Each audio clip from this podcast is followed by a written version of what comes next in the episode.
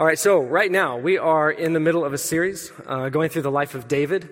And what we've tried to make clear throughout the series is that when we talk about David, we don't want to just stop with David. Even though this series is grounded in the life of David, we always want to be looking past David to Jesus. All right, that when God shows us David in the Old Testament, that David, as God's anointed, as the Messiah, as the Savior of Israel, he is pointing forward to, he's always showing us the greater Messiah the Savior of the world, Jesus Christ.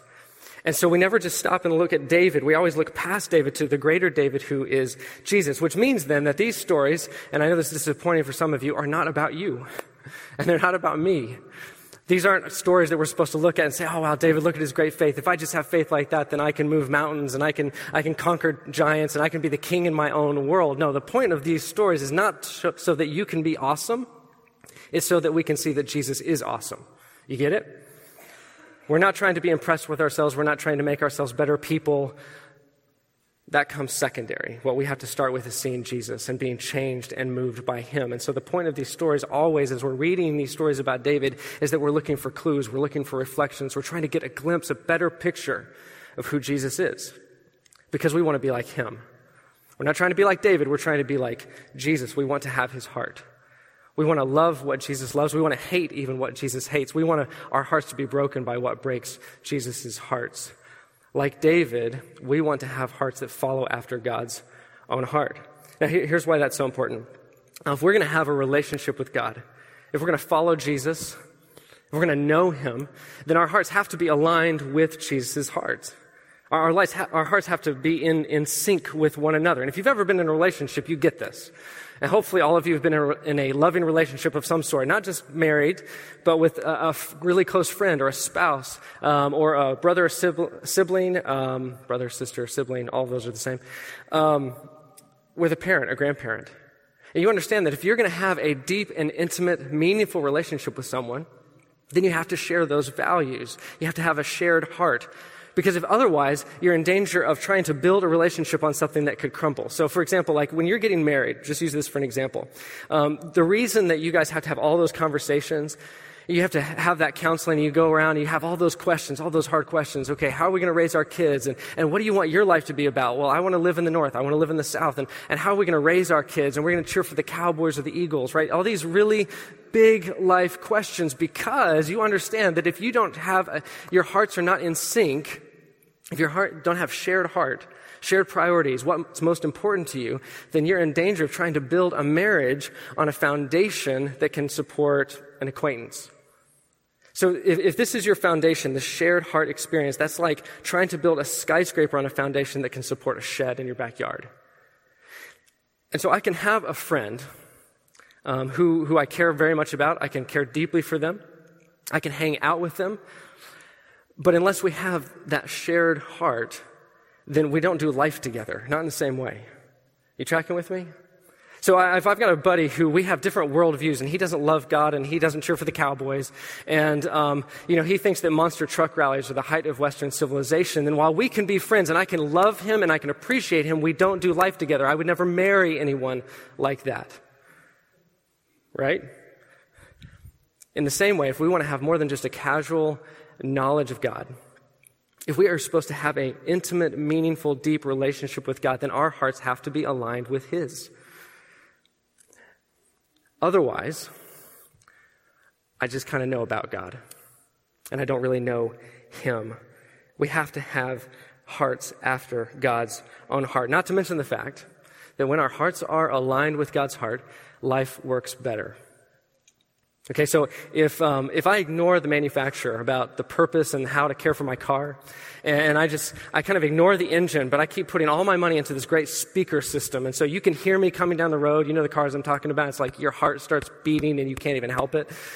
All right? So if I just take all my money, I'm like, no, that's all I care about. That's what I care about. That's my priority. That's what's most important to me. And I neglect the engine and I don't change the oil and I don't put the right fuel in, then my car breaks down. It's the same idea here that God, the manufacturer, the creator, he tells us this is what you should love.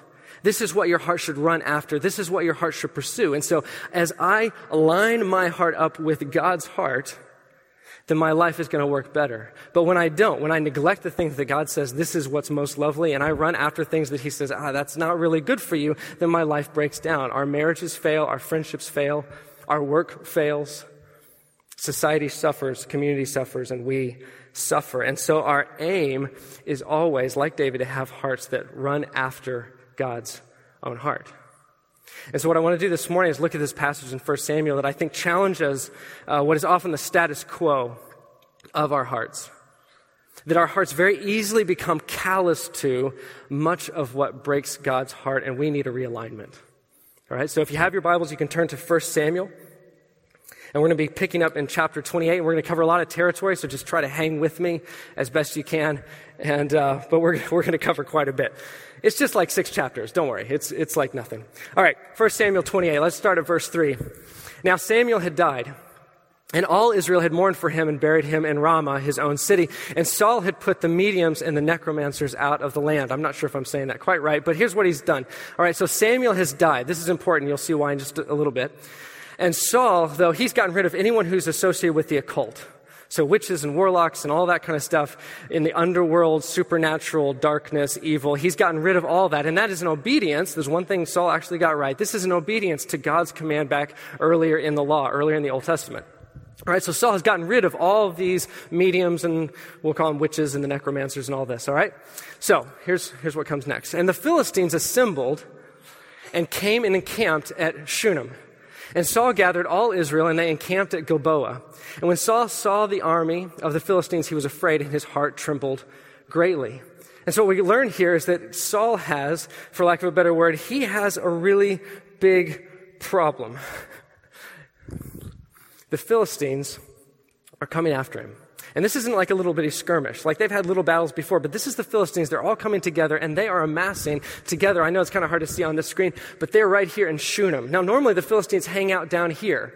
But this time they've moved up here to Shunem, and Saul is over here at Gilboa. And what they're essentially doing is they're cutting Saul off from reinforcements. They're cutting him off because the northern tribes are up here and they have all of their armies up there. And so Saul needs their help, but they're cutting him off and they're drawing him into a battle right here in the Jezreel Valley. And in the Jezreel Valley, they can use their chariots. And so when the Philistine army, in full power, with their chariots, takes on the Israelite army, not at full strength, without chariots, it's going to be a rout. And so Saul, he has big problems, really big problems. And he's very, very concerned, to say the least. He's terrified. But he's got a bigger problem. He's got a bigger problem. God isn't talking to him. Verse 6 And when Saul inquired of the Lord, the Lord did not answer him, either by dreams or by Urim or by prophets. In other words, Saul has exhausted all of the avenues that he knows for hearing from God. Okay, so he's, he's looking to his dreams. He's like, okay, God, are you speaking to me through dreams? He doesn't get anything. And then he goes to the Urim. Now, the Urim and the Thummim, I'm not even sure I'm pronouncing that correctly. These are basically two objects. We don't actually know what they were, but the high priest carried them. And in today's world, they probably look a lot like this. And so they would cast lots.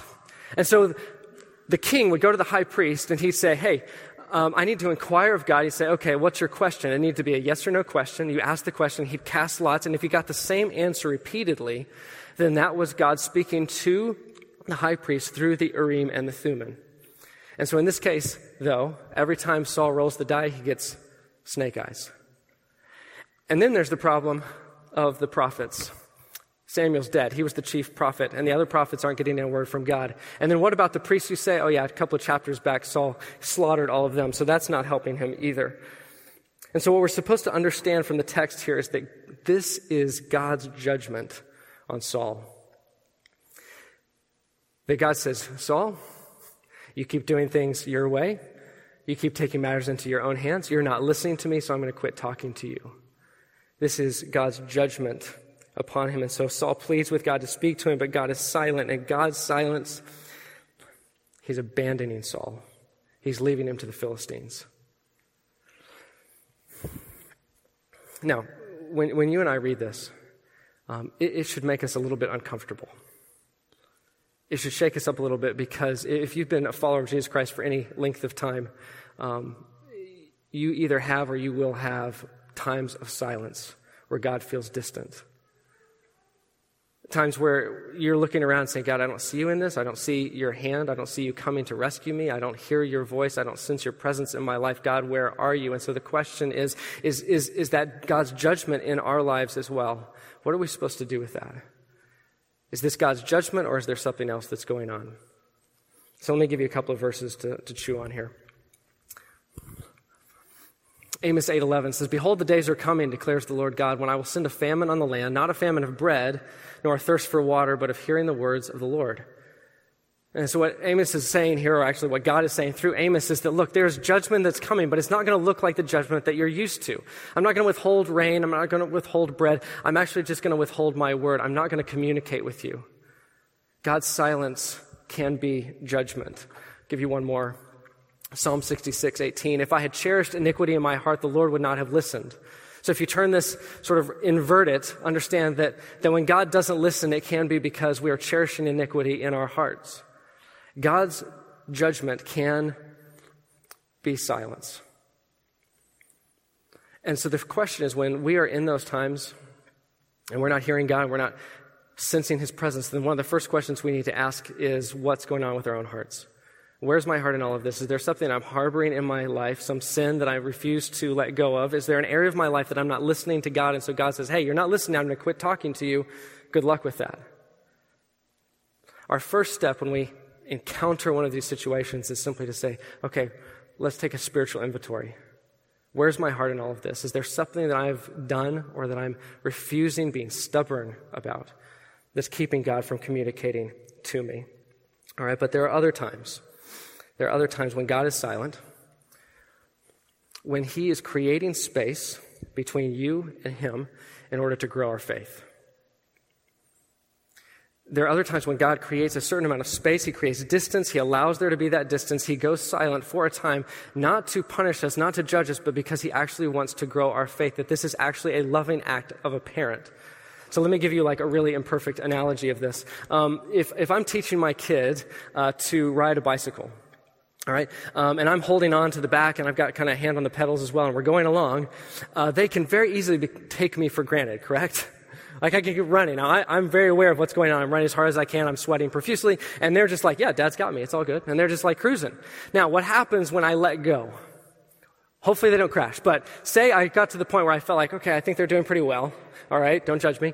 And uh, and I take a step back and I give a little bit of distance, suddenly they become keenly aware of just how dependent they are on dad, correct?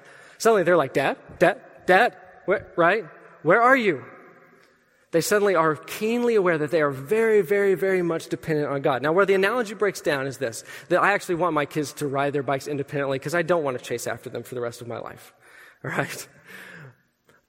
But God's lesson is always that we would actually increase in dependence upon Him that we'd always have more faith in Him. And so by creating this space, it's like, oh yeah, remember I'm dependent upon God. And then it's an invitation to trust Him even in the silence. In fact, this is the pattern that we see in David's life, and he reflects this in the Psalms. Let me give you one example. This is all over the Psalms. I'm just going to give you one. Psalm 13. How long, O Lord, will you forget me forever? How long will you hide your face from me? Do you hear the faith? Do, do you catch that? See, even in the silence, notice what David's doing. He is complaining to God about God. He's not running away. He's not abandoning God. Okay, God, you're not listening to me. I'm going to go over here and find somebody else who will. God, you're not talking to me. If I'm going to go find someone else who will talk to me. No, he says, God, you are the only one who can actually help me. God, I've got nowhere else to turn. I'm going to keep seeking you. God, I'm going to keep find, um, asking you for help. So David complains to God about God.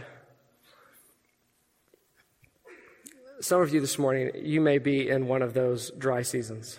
You may be in one of those wilderness phases. And maybe it's been for a few days, maybe it's been weeks, maybe it's been months, even years. And you find yourself in these situations where, again, you're saying, Where is God in all of this? And your act of faith may simply be to complain to God about God. And in that, to confess, God, you are the only one who can help me. You are the only one who can rescue me from this. Your voice is the only voice that I want to hear. I've got nowhere else to go. And God is honored in that. See, that's not Saul's response. Saul's faithless act isn't to complain to God about God. No, Saul says, All right, God, you're not talking to me. I'm going to go find somebody else. See, Saul is not interested in a, rela- a relationship with God, not like David. David wants to know God. He wants to love God. He wants God's presence in his life. But for Saul, God is just a tool. God is just something to help him accomplish his goals. And so if God isn't working out, then he's going to go find help somewhere else. And in this case, it takes him to a very dark and unhappy place. So skip over to chapter 30. And then Saul said to his servants. So remember, he's terrified. The Philistines are going to attack him. He doesn't know what's going to happen. And so God's not talking to him. So what's he going to do? Verse 7 Then Saul said to his servants, Seek out for me a woman who's a medium, that I may go to her, inquire of her. And his servants said to him, Behold, there's a medium at Endor. All right. So since God doesn't talk to him, Saul goes to see the quote, witch at Endor. And I can assume that she looks just like that.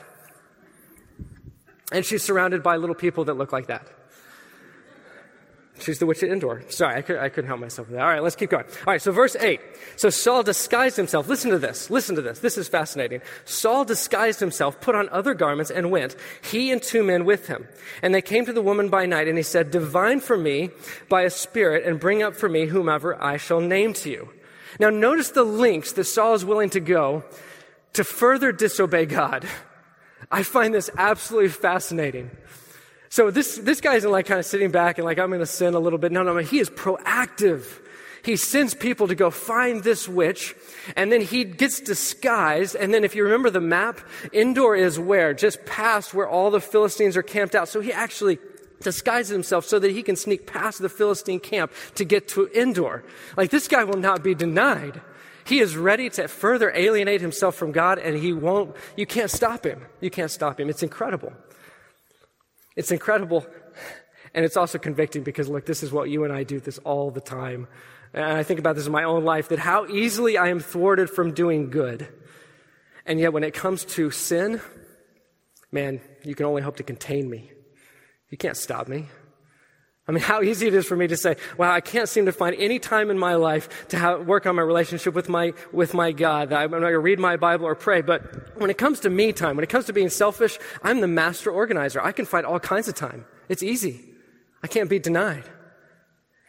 How easily we can be thwarted when it comes to doing good, when it comes to loving other people, when it comes to making that sacrificial move. And yet, when it comes to being selfish, when it comes to thinking about ourselves, boy, we got that down. We got that down. You can't stop us. You can only hope to contain us. That was for free. Let's keep going. Just something to think about. Verse 8. I already said that. Verse 11. Then the woman said, Whom shall I bring up for you? He said, Bring up Samuel for me. And when the woman saw Samuel, she cried out with a loud voice. And then Samuel said to Saul, Why have you disturbed me by bringing me up?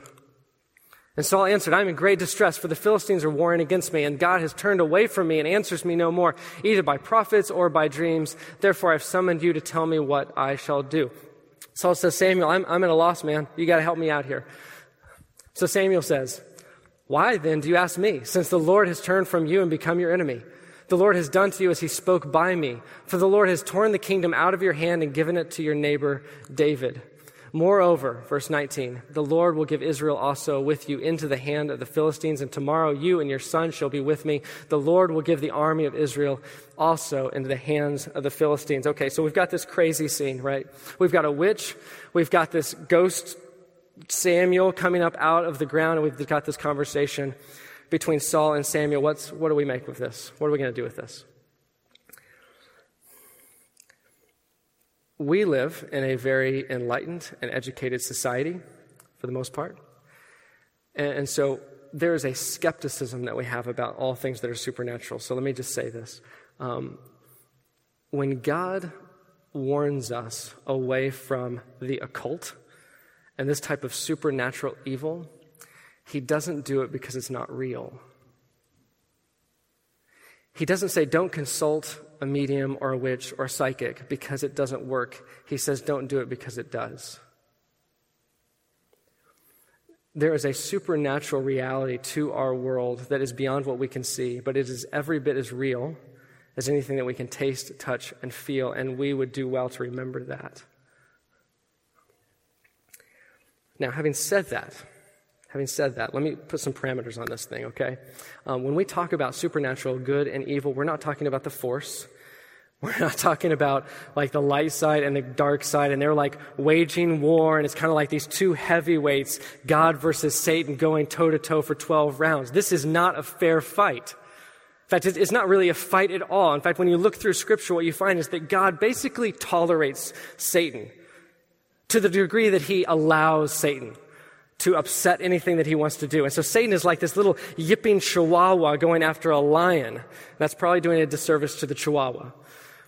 Satan doesn't even have that much power. Like, like God's like, okay, I'm going to give you permission to do this and this alone. Like Satan only exists because God has not yet chosen the time where he's going to end him. This is not a fair fight. God wins walking away. It's no contest.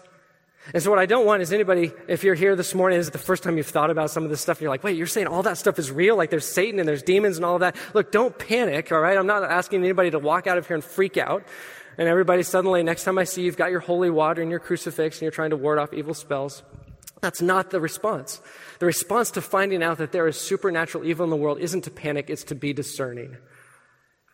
That, that what the Apostle Paul says in the New Testament is that we need to be aware of Satan, not terrified of him.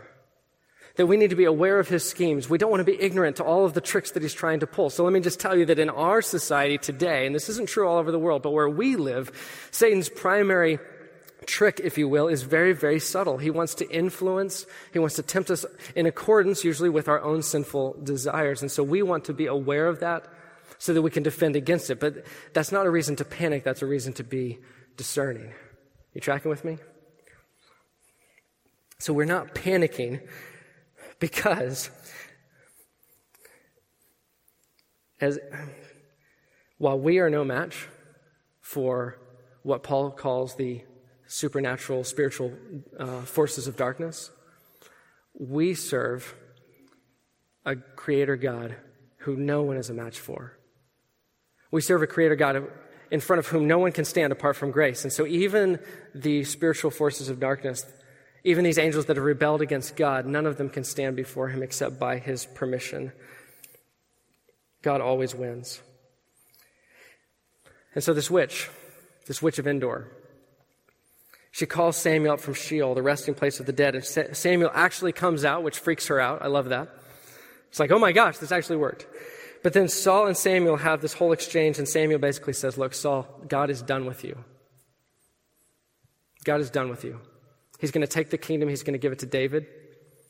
And oh, by the way, tomorrow you're going to be dead, just like me. And all of the army is going to get routed. The Philistines are going to have a field day. No one will survive, which is exactly what happens. So skip over to verse to chapter 31. Verse 3 And the battle pressed hard against Saul. And the archers found him. He was badly wounded by the archers. So basically, the, the battle goes badly. They're fighting against the chariots and they realize they're getting routed, so they run for Gilboa. And as best we can understand, when it talks about the archers, this is the Philistines raining arrows down upon them as they try to retreat. It's not a happy way to go. Verse 4 Then Saul said to his armor bearer, Draw your sword and thrust me through with it, lest these uncircumcised come and thrust me through and mistreat me. But his armor bearer would not, for he feared greatly. Therefore Saul took his own sword and fell upon it. And when his armor bearer saw that Saul was dead, he also fell upon his sword and died with him. Thus Saul died, and his three sons, and his armor bearer, and all his men on the same day together. Thus endeth the reign of Saul.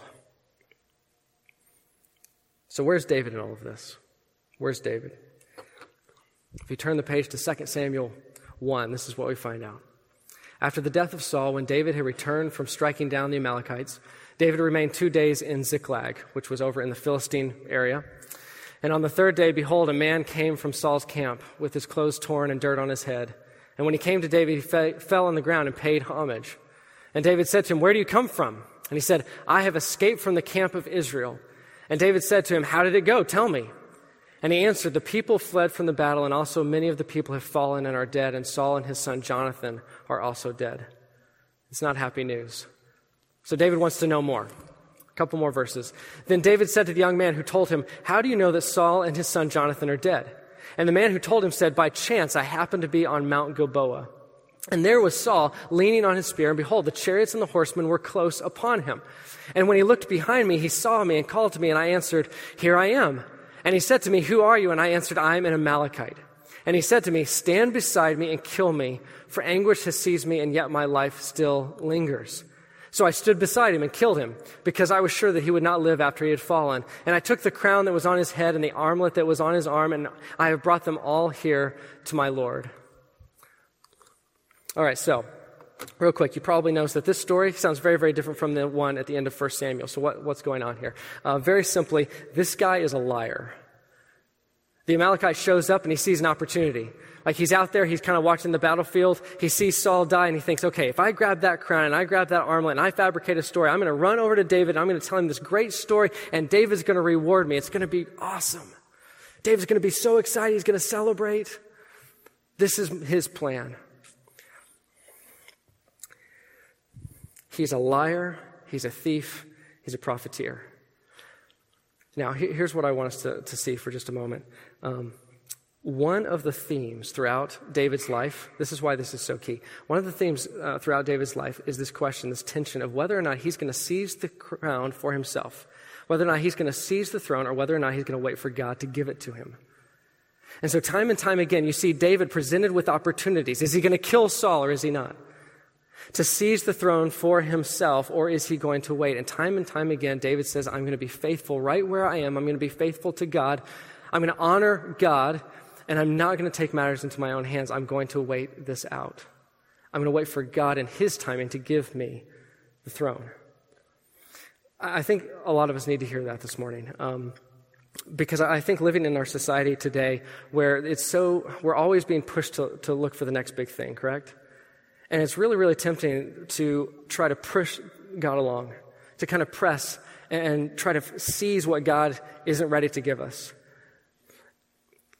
Instead of waiting and trusting and being faithful right where we are, to be all in right where God has us right now. And look, I'm not talking about being um, uh, you know, apathetic or just passive in this. I'm not saying you should just sit back on your mom's couch and wait for, you know, somebody to walk in and hand you a lottery check. That's not what we're talking about. But there's a, I think there's a fundamental difference between um, being faithful to what God has called us, to be all in right here, and pressing for, being impatient for, trying to force God's hand instead of waiting for Him to move. And, and listen, I, I, get that because um, I, I, know a lot of you, you're young guys and gals, and I, have been there. Um, and it's very, very tempting when you've got so much to prove and so much that you're looking forward to. Got your whole life. And so you're thinking, man, I've got this job. I really want that job. I've got this career and I really want this career. And then I want that, that promotion. I really want that promotion. Or I, I want that family, that marriage. And then I want kids. And then I want the kids to be potty trained.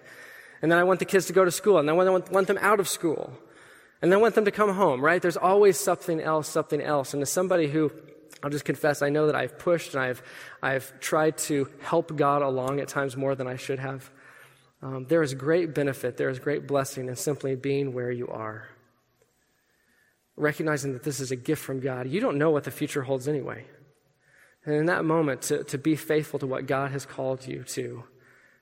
It doesn't mean you don't pray for and anticipate what God might have next, but to be all there in the moment and then wait for God to do the next thing. See, this is what the Amalekite doesn't understand. See, he thinks that David is like the rest of us. He thinks that David would do anything he can to like move his career along, that he's greedy for advancement. If he can get the throne, then he's going to take the throne. And so the Amalekite comes up with this huge story.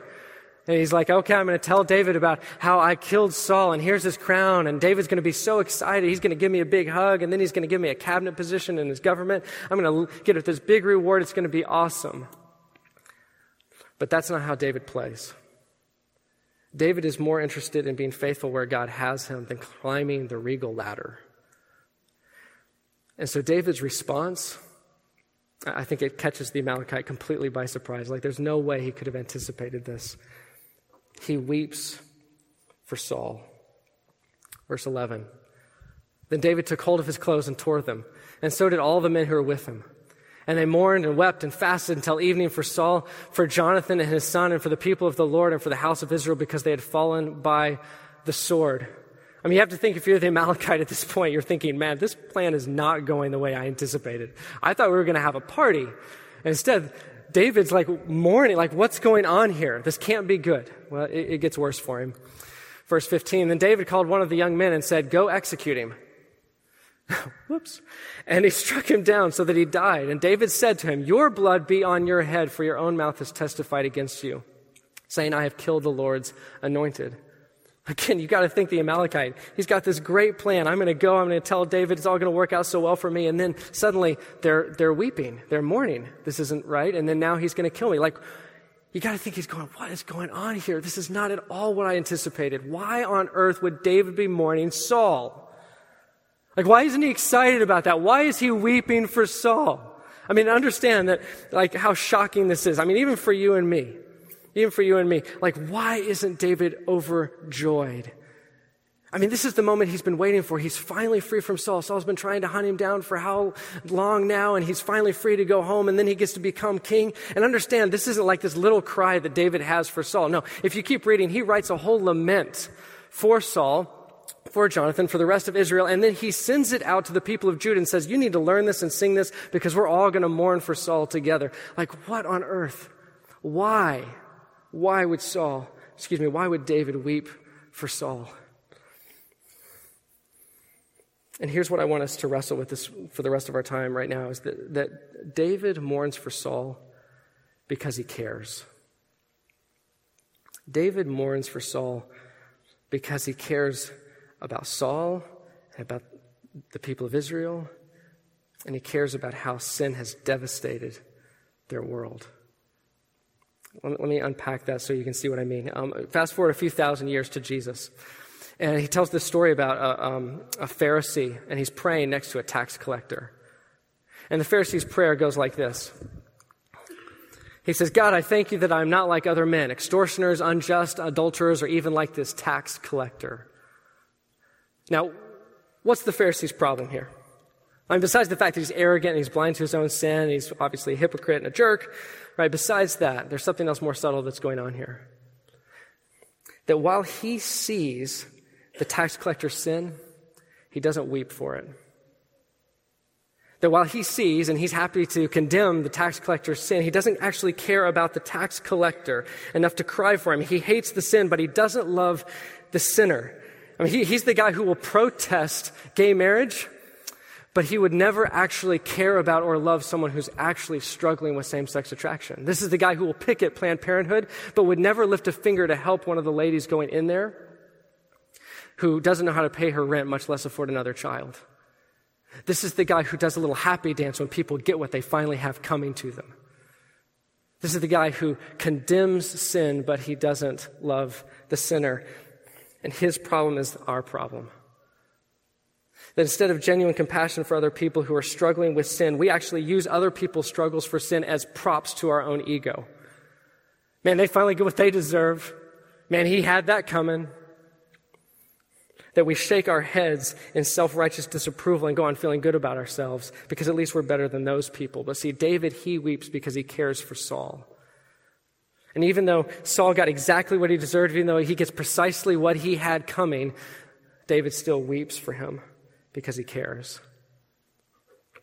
See, the more you love, the harder you'll weep. The more you love, the harder you'll weep over sin and its effects. See, the reason that David weeps is because he loves he loves God, he loves Saul, he loves God's people. And when he sees what sin has done, he doesn't celebrate. Yay, I finally get the throne. No. He weeps. The more we love someone, the harder we'll weep over sin. See, there, there's this insane misconception in the world right now that, that if you love someone, then you actually don't care about them. Like you shouldn't care about them. Like if I actually love someone, then man, if they're happy, then I'm happy. That's all that really matters. Like I, am going to love someone. It doesn't matter what they do. I'm just going to let them do what they want. That's what love is. But that's not love. That's neglect. I mean, just think about how ridiculous that actually is. That, that would be like if I told my kids, hey, if you want to play with matches, that's fine, or throw rocks at each other's heads, or turn one of you into a human pinata with a baseball bat and go after them. Like, all of which my kids have done, by the way. Like, evidently, I got all boys. Evidently, I don't love my kids enough because I keep trying to save their lives. I keep trying to keep them from killing one another. See, how absurd is it that we're told that, that if we really love this world, then we're just going to sit by and let the world do whatever it wants? That if we really love the world, we'll sit there and let the world eat itself as it pursues blindly and boundlessly self gratification and self actualization to the exclusion of God. Like, how loving is that? See, the problem isn't that we love the world too much. The problem is that we love the world too little. The reason that we shrug at the divorce rate, it's just how it is. The reason that we, we don't mourn when our friends get caught up in, in sin. The reason that we don't weep when we find out that somebody falls prey to pornography again or we lose another life due to gun violence and its insanity. The reason that that doesn't break our hearts isn't because we love the world too much. It's because we don't love the world enough. We become calloused. It doesn't break our hearts. If we really loved the world the way that God loves the world, then all, it would, sin would break our hearts. Let me reframe this for a moment. God hates sin. You get that, right? I mean, I think we do sort of, but look, God has this intense fire of hate against sin, but understand it's because He loves the world. He sees the effects of sin on the world that he loves and has created. And so it is out of this insatiable, unconquerable, unstoppable love for the world that then fuels this hatred for sin and anything else that would destroy what he loves. Do you, you follow me? He loves the world so much that he cannot help but hate and mourn over sin and its effects. Now, listen, I know that some of you are probably uncomfortable when we talk about hating anything in a church context, and I get that because we are all very concerned, and I totally appreciate this, that we don't want to be like one of those churches that hates everybody. We don't want to be the Westboro Baptist churches of Kansas that peddle hate like drugs, right? We don't want to be like them at all. Now, these are people who, and these are so-called churches that frankly they have so perverted the message of God that now they actually love sin as an excuse to hate people. They literally celebrate when sin destroys people's lives. And that kind of hatred is, it's ugly, it's vile, and is anti-God. We do not want to be like them, and yet we don't want to hate them either.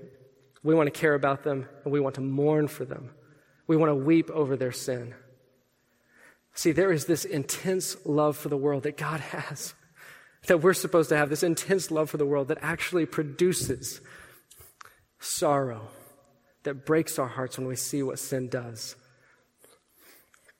See, that little sin that you got, that I got, we don't think it's any big deal. And that sin, that is a cancer. It's a cancer. And if it is left unattended, it grows, it festers, and it will eat your soul from the inside out. And we don't, we don't tolerate cancer. We don't love cancer. We don't make friends with cancer. We don't nurture it and kind of hang out with it and try to be friends with it. No, we cut that out. Even if it might kill us, we try to destroy it. And just like I grieve over cancer that ravages the life of somebody that I love, I grieve over sin that hurts the people I love. The more you love, the harder you'll weep.